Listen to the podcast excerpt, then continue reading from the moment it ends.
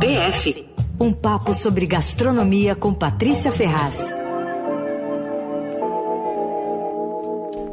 Ela tá aqui com a gente, Patrícia Ferraz. Oi, Pati. Oi, tudo bem com vocês, Emanuel, Lele, todo mundo? Tudo certo por aí? Tudo bem, Pati. Ah, então tá bom, então tá bom. Seguinte, o Romo está fazendo aniversário, eu vou falar dele hoje. 800 anos. Só isso? Só isso. Um jovenzinho. É, tá num momento de grande popularidade, viu? O mundo anda comendo romos mais do que nunca. E isso é o seguinte, isso prova que idade não é empecilho, né, para ser moderno.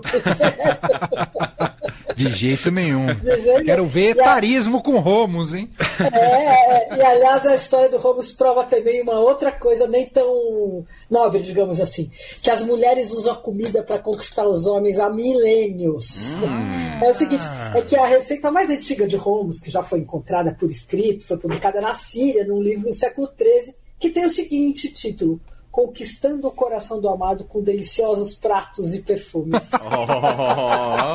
Oh. Quer dizer, século XIII, né? Esse livro foi escrito por um historiador da época, chamado Ibn Abdallah sei lá como é que fala. Bom, e o Romos também já era popular no Oriente Médio nessa época, porque tem uma parábola do poeta persa Rumi, também do século XIII, que é sobre um, olha que espetacular, sobre um grão de bico que sobe nas profundezas ferventes da panela para acusar o cozinheiro de tortura. e o cozinheiro responde calmamente que esse é o caminho para um destino mais elevado, virar comida e se misturar à vida, porque tem que cozinhar, o, ferver o romos, né, para ele, porque o, o, grão de bico, né, senão não dá para comer, né? É. Enfim. Muito bom. bom.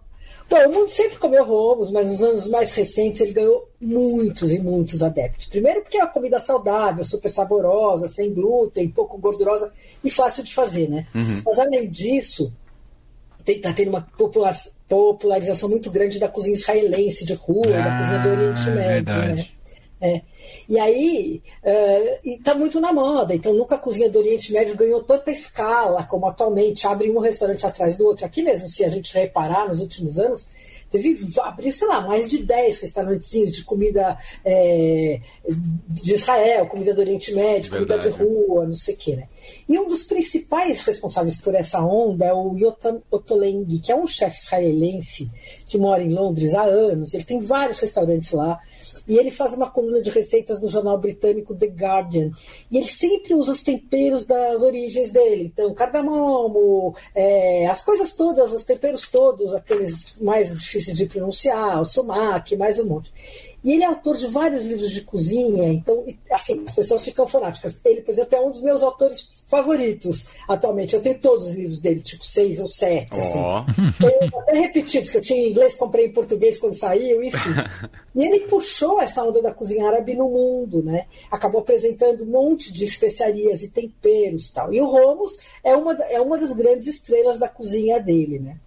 O Romos é uma coisa simples, democrática, fácil de gostar e fácil de fazer. Quer dizer, fácil, mas tem aí uns cuidados, né? tem que cuidar dos detalhes. Um equilíbrio, assim, a proporção entre os ingredientes, tem que olhar a textura, uh, o próprio sabor tal. Uhum. E, e, na verdade, a palavra romos quer dizer grão de bico em árabe. Uhum. E aí, o nome do prato completo seria romos eh, bitahine, que quer dizer grão de bico com tahine. Uhum a receita básica, a tradicional levantina, leva grão de bico, alho, tahine, que é a pasta de gergelim, sal, limão e azeite, só. É, e nem sempre o Ramos levou alho, sabe? E ninguém sabe dizer exatamente quando ele foi incorporado à receita, porque ele sumiu dos livros do século XIV ao século XVIII. E aí ele reapareceu num livro libanês e aí já tinha alho. Hum. Então ninguém sabe dizer e tal. E aí, mesmo nessa época que ele estava fora dos livros, ele continuou a ser preparado, né? E a receita é, foi passada, enfim, ensinada, né? Sim. É, eu conversei bastante com o chefe Fred Cafarena hoje, que é um estudioso da culinária árabe, e ele entende muito mesmo. E, e ele é dono do Make Homes Not War. Eu adoro o nome do restaurante. É, é. Depois eu vou contar o que, que é essa história da guerra do Romos que está no livro do Telemo, já vou contar, porque é muito legalzinho. Bom, isso é um ditado que ficou no Oriente Médio, né? Make Homes Not War. E a casa dele é que faz os melhores rumos, na minha opinião, assim, e tem que provar quem não provou.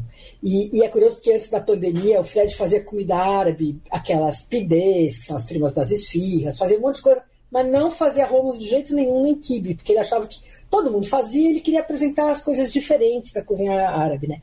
Aí na pandemia, com os restaurantes fechados e tal, ele começou, resolveu ceder começou a fazer delivery e incluiu o Romos, e foi o maior sucesso. Hum. Resultado, ele abriu esse lugar especializado em Romos, batizou com esse ditado popular, né? E faz um sucesso gigante. é. Bom, ele me contou um aspecto interessante da história do Romos. Ele falou o seguinte: que se a gente considerar que Romos obrigatoriamente tem que levar grão de bico e tahine, faz todo sentido que o prato tenha surgido no século XIII e não antes.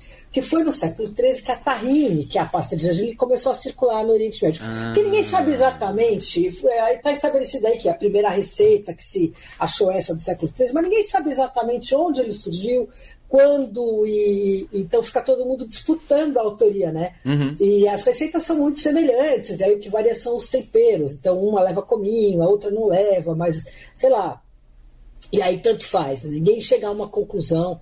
E aí quando acaba a disputa pela paternidade do Romos, começa a disputa para saber quem faz o melhor Oriente Aí mas é que o meu é irado, é liso, o outro fala, não, mas o meu é mais picante, mais robusto, aí o meu é morno, o outro é...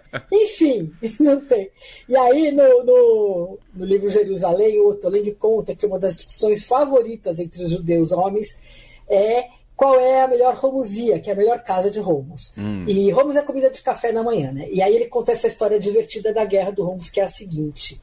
Numa vila árabe, é, perto de Jerusalém, uns 10 quilômetros de Jerusalém, e tinham Romos da casa de um cara chamado Abu Shukri, que durante anos foi considerado o melhor do país. Daí um dia apareceu do outro lado da rua, bem em frente, uma romusia com placa dizendo assim: mudamos para cá, esse é o verdadeiro Abu Shukri.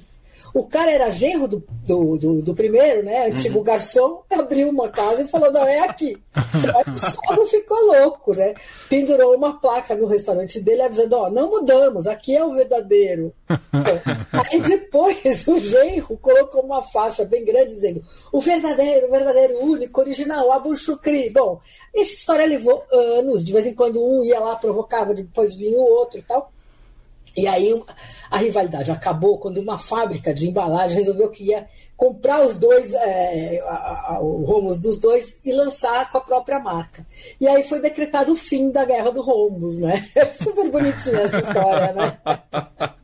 Que legal. É, achei muito legal. Bom, tem um monte de versão de Romos, apesar de ser uma coisa simples, cada vez mais a gente vai vendo umas versões elaboradas. E tem várias delas que são também autênticas. Então, por exemplo, eu comi um Romos de pistache no quincho, que era espetacular, era uma mistura lá com, com do grão de bico com pistache moído, tal, incrível. Também tem de beterraba. Aí tem umas mais é, menos ortodoxas, digamos, com abacate, aí tem com nozes, enfim. O Fred Cafarena me disse que ele provou na Síria um romos maravilhoso feito com melaço de romã. Ele me garantiu que era bom, porque é esquisito, né? Mas ele me disse que era muito bom, porque era um melaço artesanal, mais azedo, assim, ah. não era tão doce, então que ficou espetacular. E também falou de um que era feito com manjericão, que ele falou também que ficou na memória. Bom, aí ele falou também de um pavoroso feito com chocolate. chocolate? É. Ah, não! É. Mas esse acho que é melhor a gente esquecer, né? É. Tipo pizza de Nutella, essas coisas assim, né? Eu pensei que eu fiz uma listinha aqui que a gente pode colocar no capítulo das aberrações, né? Junto com a coxinha de chocolate, sushi com goiabada, esfirra de cheddar e pepperoni, esfirra de chocolate. Tá, esse aqui é legal. Sushi com azeitona verde no topo e maionese. Eu também vi temaki de feijão, mas não posso acreditar que seja verdade. Temaki né? de feijão? É, eu também achei que não pode, não só pode ser piada. Bom, aí uma pizza recheada com, com a borda, recheada com salsicha. Ah, não. Não, ah, não. também não. Uma outra pizza coberta com estrogonofe e com batata palha por cima. Ai. pra quê, né? Enfim, não há limites. E quem não. quiser continuar aí falando, aumentando essa lista, fique à vontade. Eu queria puxar aqui seu lado cozinheira para a conversa, Patrícia. É. Uhum. É muito difícil fazer romos? Não, não é muito difícil. Hum. Eu vou contar que eu dou uma roubada. Porque é o seguinte, Como assim? O chato. Não, é porque assim, o chato é, é cozinhar o. Não, roubada, eu compro ele pronto. Quando ele fala que fui eu, não, brincadeira. não, eu, mas eu, eu roubo um pouco, que é o seguinte, em vez de cozinhar, porque é muito chato, tem que deixar de um molho grão de bico, aí demora para cozinhar na panela de pressão, não sei o quê. E tem muito grão de bico cozido já pronto no supermercado. Tem de umas marcas legais, tem uns orgânicos tal. Então eu compro ele já cozido. Uhum. Aí eu ponho um pouquinho ele na água quente, assim, bem rapidinho, porque ele tem que ficar. É, quando ele está quente, ele bate melhor no, no processador, né? Daí, é, não estou lembrando agora exatamente de qual é as proporções, mas põe água, uhum.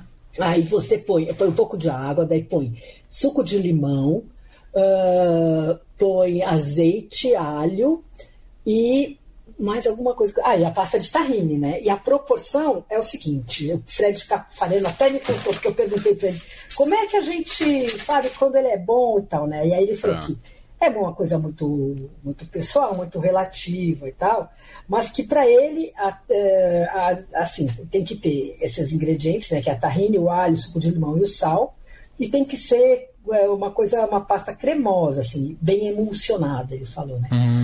Então ele põe assim duas partes de grão de bico para uma parte de tahine, porque ele falou que as pessoas no Brasil têm um pouco de preconceito com tahine, porque durante muito tempo o tahine aqui era muito ruim, não vinha, não chegava legal e também não tinha, porque ele, por exemplo, ele faz o dele lá, hum. né? Faz o gergelim, faz a pasta a partir do gergelim.